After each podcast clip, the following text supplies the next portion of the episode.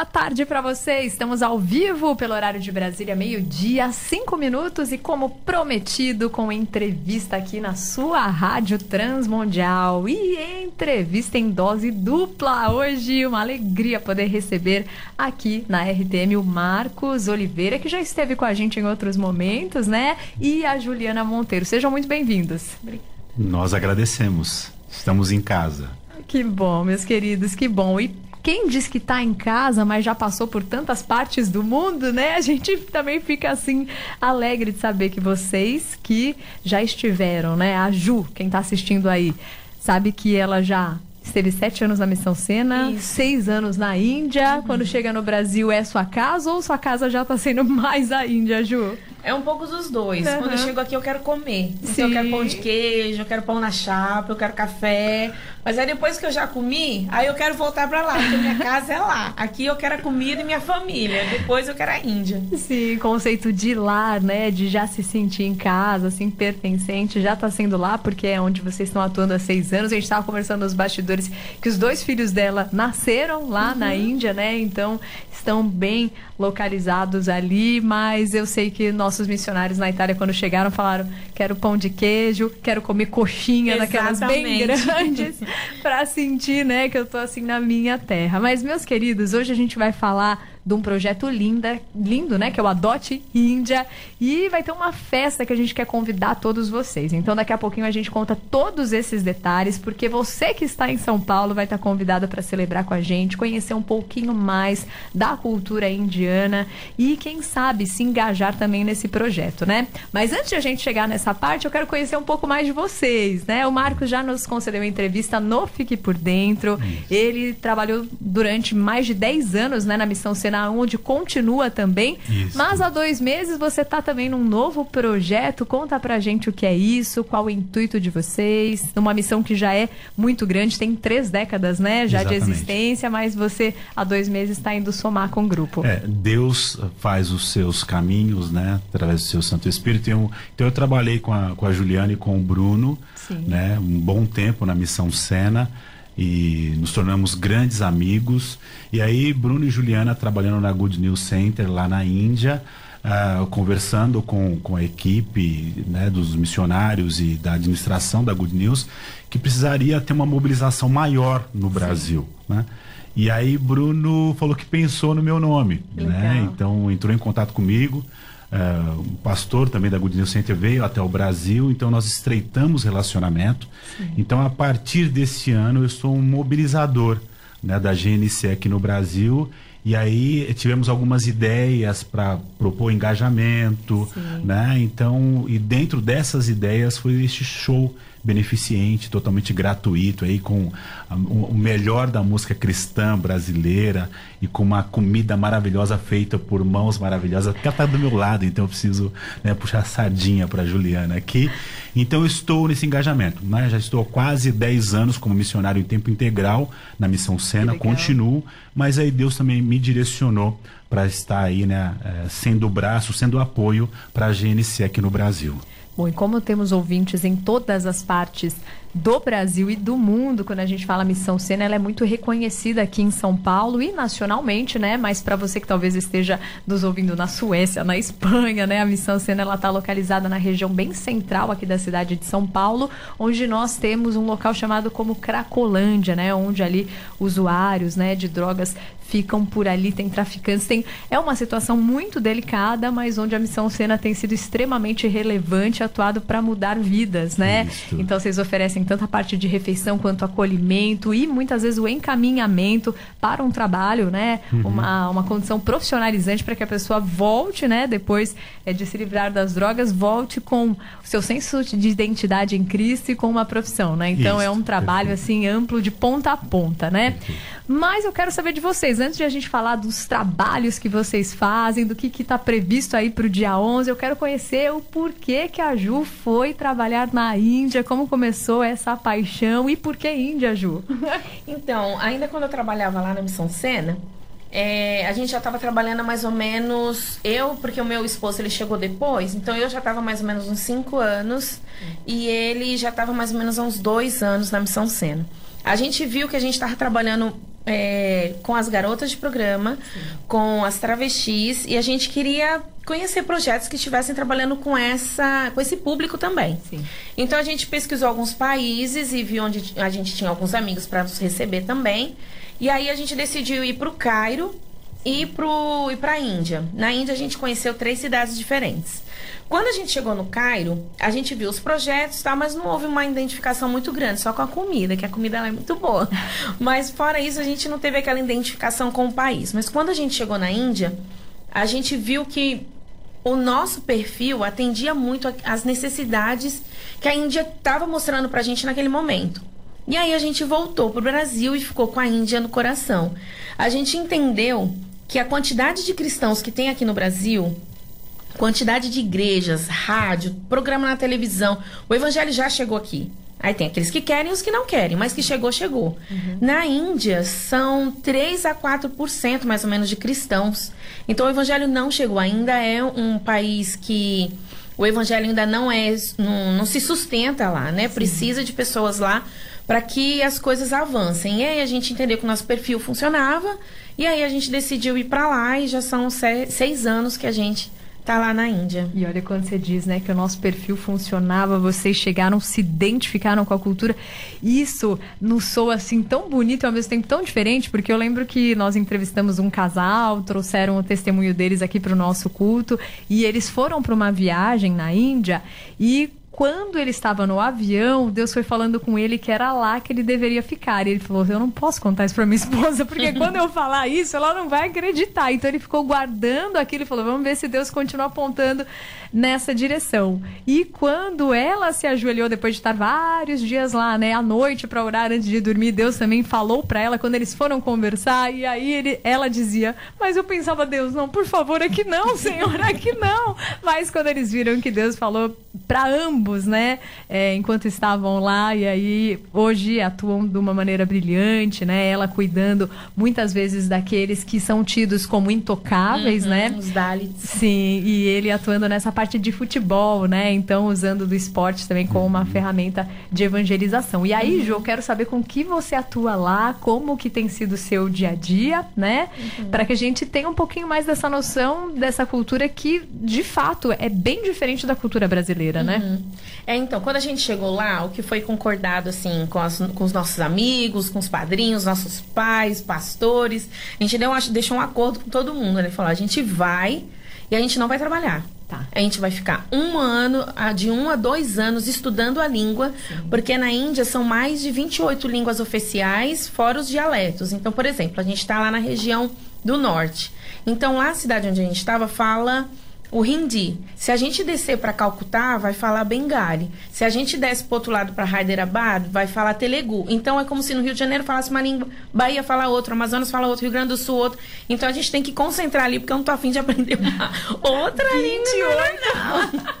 Então a gente está na região norte Sim. e a gente foi para estudar, a gente estudou. O Bruno ele fez o inglês, que na época ele ainda não tinha o inglês, e eu já fui para o hindi. A gente entendeu como é que funcionava mais ou menos o país, como que a gente podia trabalhar lá e a gente entendeu que a única forma da gente continuar no país conseguindo visto e também é, tendo contato com as pessoas que moram lá seria através de negócios sociais é, ou qualquer outro negócio, né? Então a gente decidiu que a gente ia ficar é, nesse movimento de business as mission.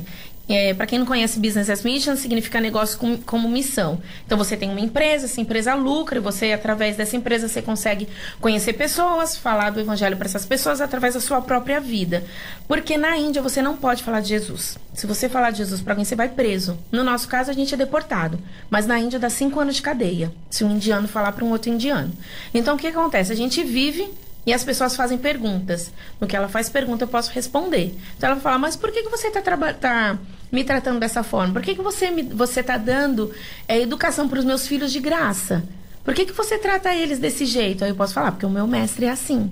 E aí eu posso falar do meu mestre para elas. Agora, eu tenho que viver intencionalmente na Índia, né? Eu tenho que ver de uma forma que as pessoas olhem pra gente, elas façam perguntas e a gente possa falar do evangelho através dessas perguntas. É assim que funciona mais ou menos. E Marcos, me conta uma coisa, você agora tentando mobilizar pessoas aqui no Brasil para poder também se engajarem sim, nisso, sim. como é que você aborda? Porque como a Ju disse, né, você já não pode falar ali explicitamente de Jesus.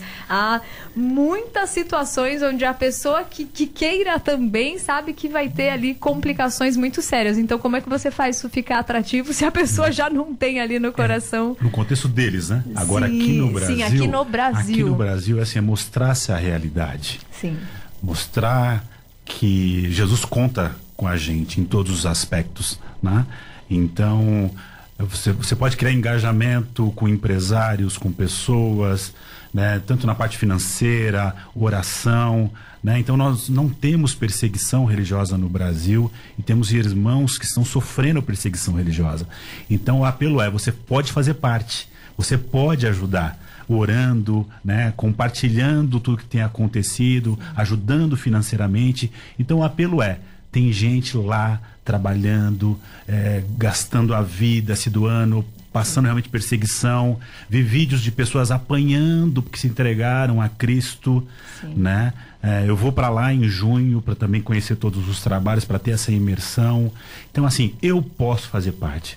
Né? Jesus não precisa de mim para nada, mas ele conta comigo, então ele conta com você. Sim. Então, contar é o quê? Com a sua oração e também com o seu bolso, né? com os seus dons, com, com os seus talentos, né? com tudo aquilo que ele tem te proporcionado. Nós somos um país rico, o Brasil é rico, né? É, então, culturalmente, financeiramente e tudo mais. Então, quando você olha para né, longe, você vê, poxa, nós podemos muito mais. Nós podemos muito mais. Então é isso. Que legal, Marcos. E daqui a pouco a gente vai falar como você também pode se aproximar Perfeito. mais desse projeto. Agora, Ju, você estava me contando aqui sobre os seus filhos terem nascido lá e como que é para eles. Eles frequentam as escolas locais e à medida que a gente não fica tratando, né, por castas, isso também já é muito revolucionário, né? Sim, mas no nosso caso, a gente uhum. optou por não deixar eles na escola. Primeiro que o Samuel ainda tem um ano, né? Sim. Mas a Júlia, que já tá, vai fazer quatro, Sim. a gente optou por não deixar ela na escola. Por quê? Porque a metodologia indiana, ela é completamente diferente da metodologia aqui. Por exemplo, aqui, o professor não pode bater na cara do aluno se isso acontecer, a mãe vai chegar lá, assim, destruindo a escola, né? Outra coisa que não pode acontecer é você colocar a criança em situação de humilhação. Se ela errou alguma coisa, ou ela fez alguma coisa diferente, colocar ela para ficar puxando a orelha, assim, na frente de todo mundo. Esse tipo de coisa não acontece aqui no Brasil. Lá na Índia não tem ECA, não tem conselho tutelar, sabe? Da forma como a gente tem aqui. Sim. Ter, tem. Mas a forma como funciona é numa cosmovisão completamente diferente. Então, para os pais, se o professor, que é autoridade, entender que o meu filho merece um tapa na cara dele, então tá ok. Na minha cosmovisão, não tá ok. Então, então é, a gente optou por conta dessa metodologia e lá também é muita memorização. Eles decoram, decoram, decoram, decoram. Então, às vezes a criança vai fazer uma prova e ela tem que decorar o livro inteiro, porque ela não pode falar diferente do que está escrito no livro. Se ela trocar o porém pelo mas, é considerado errado. Então, essa pressão, tipo, se ela fosse entrar na escola hoje, ela ia ter que fazer um, um vestibular com quatro anos para ver se ela seria aceita naquela escola específica. Então, assim, esse tipo de pressão a gente entendeu que não é legal para os nossos filhos. E também a gente não vai morrer na Índia, acredito eu, Deus. Eu não vou morrer na Índia. Então, a gente tem um período para ficar lá e durante esse período a gente vai fazer o homeschooling com ela, que é a educação domiciliar. Mesmo porque ela já teria que aprender português de qualquer forma, né? História do Brasil, então eu já ia ter que fazer. Então eu tô fazendo nas duas línguas com ela. E aí para ela aprender o hindi, desenvolver, né, socialização, aí tem aula de balé, natação, desce pro playground para brincar com as crianças, aí vai tudo direitinho. E Marcos, a gente ouvindo isso, né, dessa concepção de como que são os valores dentro da escola, isso se reflete também muito nos valores da sociedade, né? Esse jeito duro de lidar com as coisas, né? O que é passado tem que ser seguido desse jeito. É, você olhando tudo isso com essa visão também, né, acolhedora e uhum. pastoral, uhum. o que, que você vê que talvez seja um grande impeditivo para as pessoas entenderem o evangelho de graça lá?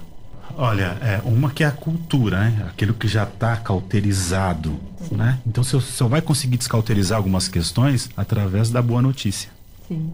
Né? Da boa notícia.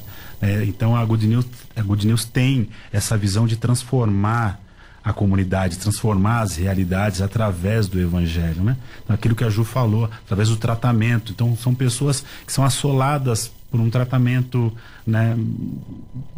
É, de violência, de agressão, de castas. E aí, é, graça é diferente, né? O pai amoroso que abraça, né? Que, que te valoriza, né? Então, é, é, é isso, compartilhar. Né? Então, nós acreditamos no evangelho relacional né, de ir se relacionar e mudar a, aquele contexto, mudar, mudar as comunidades, as realidades através do evangelho. E Ju, como que você tem visto esse evangelho de relacionamentos, sendo que a gente sabe que para nós não há escravo nem livre, né? E como que é num local onde tudo é definido ali nas quatro linhas, onde tudo, né, as castas e se você se relaciona então com uma pessoa que é tida como impura, você também pode ser considerado assim. Como que a sua vivência ali é, tem gerado questionamentos, tem gerado relações também? Explica um pouco para nós. Então, é, o sistema de castas ele já caiu. Uhum. Ele não existe Assim, por né? regra. Por lei, Sim. não existe mais. Mas a Índia ela tem um problema, porque assim, a Índia, 70% dela, das pessoas, né, dos indianos, 70% Sim. deles estão morando em zona rural. E 30% na zona urbana. O que para mim é muito esquisito, porque quando eu saio na rua é tanta gente, é tanta gente que eu fico, não é possível que 70% do povo está em zona rural. O que acontece na zona rural? Eles têm um pandite, que é o líder religioso deles, como se fosse o padre, o pastor, o bispo, alguém assim. Então o que ele falar é o que ele falou. Então não interessa o que a lei diz. Se lá ele falar que aquele grupo daquela caça específica tem que ficar morando daquele lado, vai morar daquele lado. Se aquele, aquela, aquele público, aquela comunidade ali de cristãos, eles querem servir a Jesus, ok, eles podem servir Jesus. Só que ninguém vai vender para eles nada de comida, a água não vai chegar lá, a eletricidade não vai chegar lá. E o que ele mandar, e se ele mandar bater, se ele mandar matar, vão bater, vão matar. Então, existe isso ainda no povo, né? São mais de 5 mil anos de história, não muda assim da noite para o dia. Então, como é que funciona? Dependendo do lugar que a gente está, a gente consegue se aproximar das pessoas. Por exemplo, quando a gente está na nossa casa, que a gente mora no condomínio fechado, porque a gente é estrangeiro, a gente não pode viver em qualquer lugar, porque deu um probleminha, a gente tem que correr para a embaixada, então tem que estar tá tudo muito organizado, né? Afinal, a Índia ela está no ranking da Igreja Perseguida do Portas Abertas, está em 11 primeiro lugar. Então não é também a gente não tá lá assim, oba oba, sem prestar atenção no que está acontecendo, né? Então, onde a gente mora são pessoas que são de casta alta. Então, para eles, é assim, ah, eu tô, tô, indo na casa de um estrangeiro. Então, quando foi época de Páscoa, Natal, a, gente, a Júlia foi lá, fez ovo de chocolate, a gente explicou é, qual era o motivo da Páscoa, a gente entregou para eles. Então, eles ficam muito felizes de, de participar do Natal, participar da Páscoa, essas coisas assim, mesmo eles sendo hindus, porque para eles, eles estão respeitando a nossa cultura. E eles respeitam muito a cultura do outro, assim, é muito bonito isso no indiano. Então eles vão convivendo com a gente e aí em algumas oportunidades, como Páscoa e Natal, por exemplo, a gente tem oportunidade de falar. Já nas vilas, que é onde meu, meu esposo vai, lá é mais complicado. Por quê? Que é essa zona rural que eu falei, Sim. né? Então, com o GNC, que é o projeto que a gente tem trabalhado hoje, a gente chegou lá, não trabalhou com eles, a gente conheceu eles no processo de viver na Índia, porque eles tinham as escolas onde as crianças estavam estudando. E aí, o que, que aconteceu? Por conta da perseguição religiosa, o governo fechou todas as entradas financeiras de ONGs. Então, a Visão Mundial fechou, a Compassion fechou e foram mais de sim, milhões de crianças que voltaram para suas casas. Isso significa o quê? 13 anos de idade estão tudo casando. Aí as meninas estão casando com pessoas que têm 40, que têm 50, que têm 20. Aí vai dar sorte da vida delas, né? Então eles voltam para um lugar que não tem banheiro. Então as mulheres elas precisam se juntar às 5 horas da manhã nas vilas, elas vão para uma outra região fazer as necessidades. Os homens sabem que elas estão em vulnerabilidade, estupram essas mulheres e aí depois elas para conseguir casamento fica difícil. Então assim, é um, é uma tristeza. Falar que o governo fechou e essas crianças vão voltar para casa, não é que, ai, voltou para casa, agora tá lá brincando. Não. Voltou para uma realidade terrível.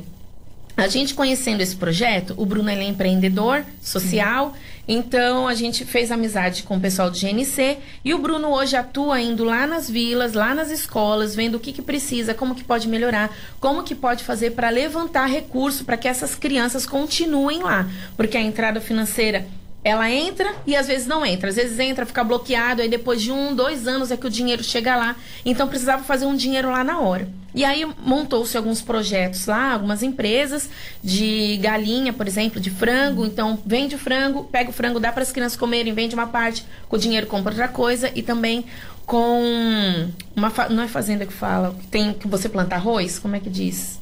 Eu esqueci plantação o nome. Plantação de arroz. É, plantação, plantação de arroz. É, não é que não é Cid, tem um nome, eu esqueci. E aí, pega esse arroz, dá para as crianças se alimentarem, vende o arroz com dinheiro, faz outras coisas. O problema é que isso ainda não é suficiente. Sim. Por isso que a gente está levantando recurso aqui no Brasil para que esse dinheiro chegue lá. Então, o dinheiro está meio que bloqueado quando vem de fora, né? Dos Estados Unidos e Europa, mas do Brasil ainda não está Acho que eles pensam assim, ah, no Brasil não tem tanto missionário vindo pra cá, né? Porque a América tem essa fama, né? De, de mandar bastante missionário. Então eu acho que eles ainda não, não se ligaram. Então, enquanto eles não se ligaram, a gente vai fazer esse movimento. A gente precisa atuar. E vocês vão atuar já propondo, né, para os nossos ouvintes uma ação ali especial para a gente conhecer da cultura. Já fiquei sabendo que a Ju gosta de cozinhar, mas turma, uhum. não vai ser a coxinha, não vai ser o pão de queijo, não. vai ser uma comida típica para que você possa pelo menos numa noite ter uma imersão isso. ali na cultura indígena, na cultura indiana. E queridos, isso não é só para você ouvir, tá? Esse é para você anotar, para você marcar na sua agenda e para você participar, porque no dia 11 lá na Casa da Rocha você tá mais que convidado, você tá intimado a comparecer. Então, Marcos, eu queria que você contasse como é que vocês estruturaram esse dia. Você já brincou no comecinho dessa entrevista que os melhores músicos estarão por lá. Ah, eu concordo contigo, Vavá Rodrigues, Jorge fã. Camargo, Paulinho amigos. Nazaré. São meus amigos e a gente Jesus vai colocando né, pessoas legal. preciosas aos nossos lados assim e que se engajam né, nas causas. Né? Então a gente pensou em fazer um show beneficente e falar, mas quem que a gente vai convidar? Então vamos convidar quem? Vavá, que é, tem um coração missionário, Sim. faz várias viagens, né? Jorge Camargo, um amigo, Paulo Nazaré, o Cláudio Martos, né? além de ser um cantor e compositor, um empresário envolvido com missões, Quarteto Moriá, né? Também um pessoal talentosíssimo que vai estar tá lá. Além que a gente que vai ter lá o pessoal da Criasauro também fazendo é, um live pen que, que a gente fala. Live painting. La, live painting, live painting, né? Na, na, lá, uh, uma loja com produtos indianos, então mulheres que gostam né, dos lenços, dos balangandãs. Dos balangandãs. então leve a sua família para esse momento. Então vai ser lá na Igreja Casa da Rocha, Sim. na unidade do Ipiranga, na Rua Independência 850. Vai começar às 19 horas. Tá, 19 horas. Então a entrada é gratuita, entrada franca. Mas aí você, como você vai nos ajudar? A, a GNC lá na Índia trabalha com orfanatos, então nós vamos apadrinhar, vamos Sim. falar sobre o apadrinhamento das, das crianças. Tem um trabalho importantíssimo que é a tradução e distribuição de Bíblias Legal. para um dialeto local. Então, isso também é muito importante, fazer essa divulgação. Então, tudo que for comercializado lá vai ser revertido para essas causas, né? para a expansão do reino de Jesus naquele lugar. Né? Então, comida típica, é, roupas lindas e maravilhosas, é, música de qualidade. deixa eu falar, a comida também é maravilhosa, tá? Que você falou, comidas típicas, roupas maravilhosas. Não, a comida vai ser maravilhosa comida, também. Deixa eu, pera aqui, retificando, retificando, querido Comidas ouvinte da Rádio Transmundial. Que o povo comida... fica vendo na internet, não é aquilo que vocês veem na internet, não, gente. Vai ser uma comida ali, ó. Se a Anvisa chegar lá, vai dar tudo certo. Comida maravilhosa. Quitutes indianos feitos pelas mãos é, de fada da Juliana Monteiro. Tá bom? Então, música de qualidade. Aí nós vamos passar vídeos, você vai conhecer mais de perto todo o trabalho, exposição de fotos. Né? Várias fotos que nós, as fotos são lindíssimas que você vai poder levar para sua casa, né? E também para ser o quê? É para você se engajar, para você orar, para você doar, para você compartilhar e ajudar a gente a divulgar esse trabalho. Infelizmente, a gente está chegando no finalzinho da nossa entrevista. A gente precisa aqui ir para o nosso intervalo. Mas quando você falou em música também, muito boa música, eu sei que vocês também têm uma música de campanha agora, né? Que seria legal. Mas, por conta que a gente não está com violão aqui, não vai dar. Mas a galera que quiser seguir vocês nas redes sociais, pegar todas essas informações também desse dia especial? Como é que faz para acompanhar? No Instagram, Adote Índia, arroba Adote Índia, vai estar tá lá todas as informações do evento, do show, mas curta a nossa página, compartilhe, né? Compartilhe para seus amigos, para o pessoal da sua igreja e a gente te espera lá. Então, Muito obrigado. Fica o convite para todos vocês. Enquanto isso, na nossa programação, a gente sempre vai lembrando os nossos ouvintes do evento. E se você ficou com alguma dúvida ou a gente passou muito rápido aqui o dia, a hora e o endereço, levanta a mão, pede aí no nosso WhatsApp que a gente passa as informações para você. E essa entrevista depois sobe também para o nosso site transmundial.org.br, onde você pode ouvir novamente ou encaminhar também para alguém, que aí esse conteúdo chega mais longe. Agora a gente vai para um rápido intervalo e voltaremos em instantes.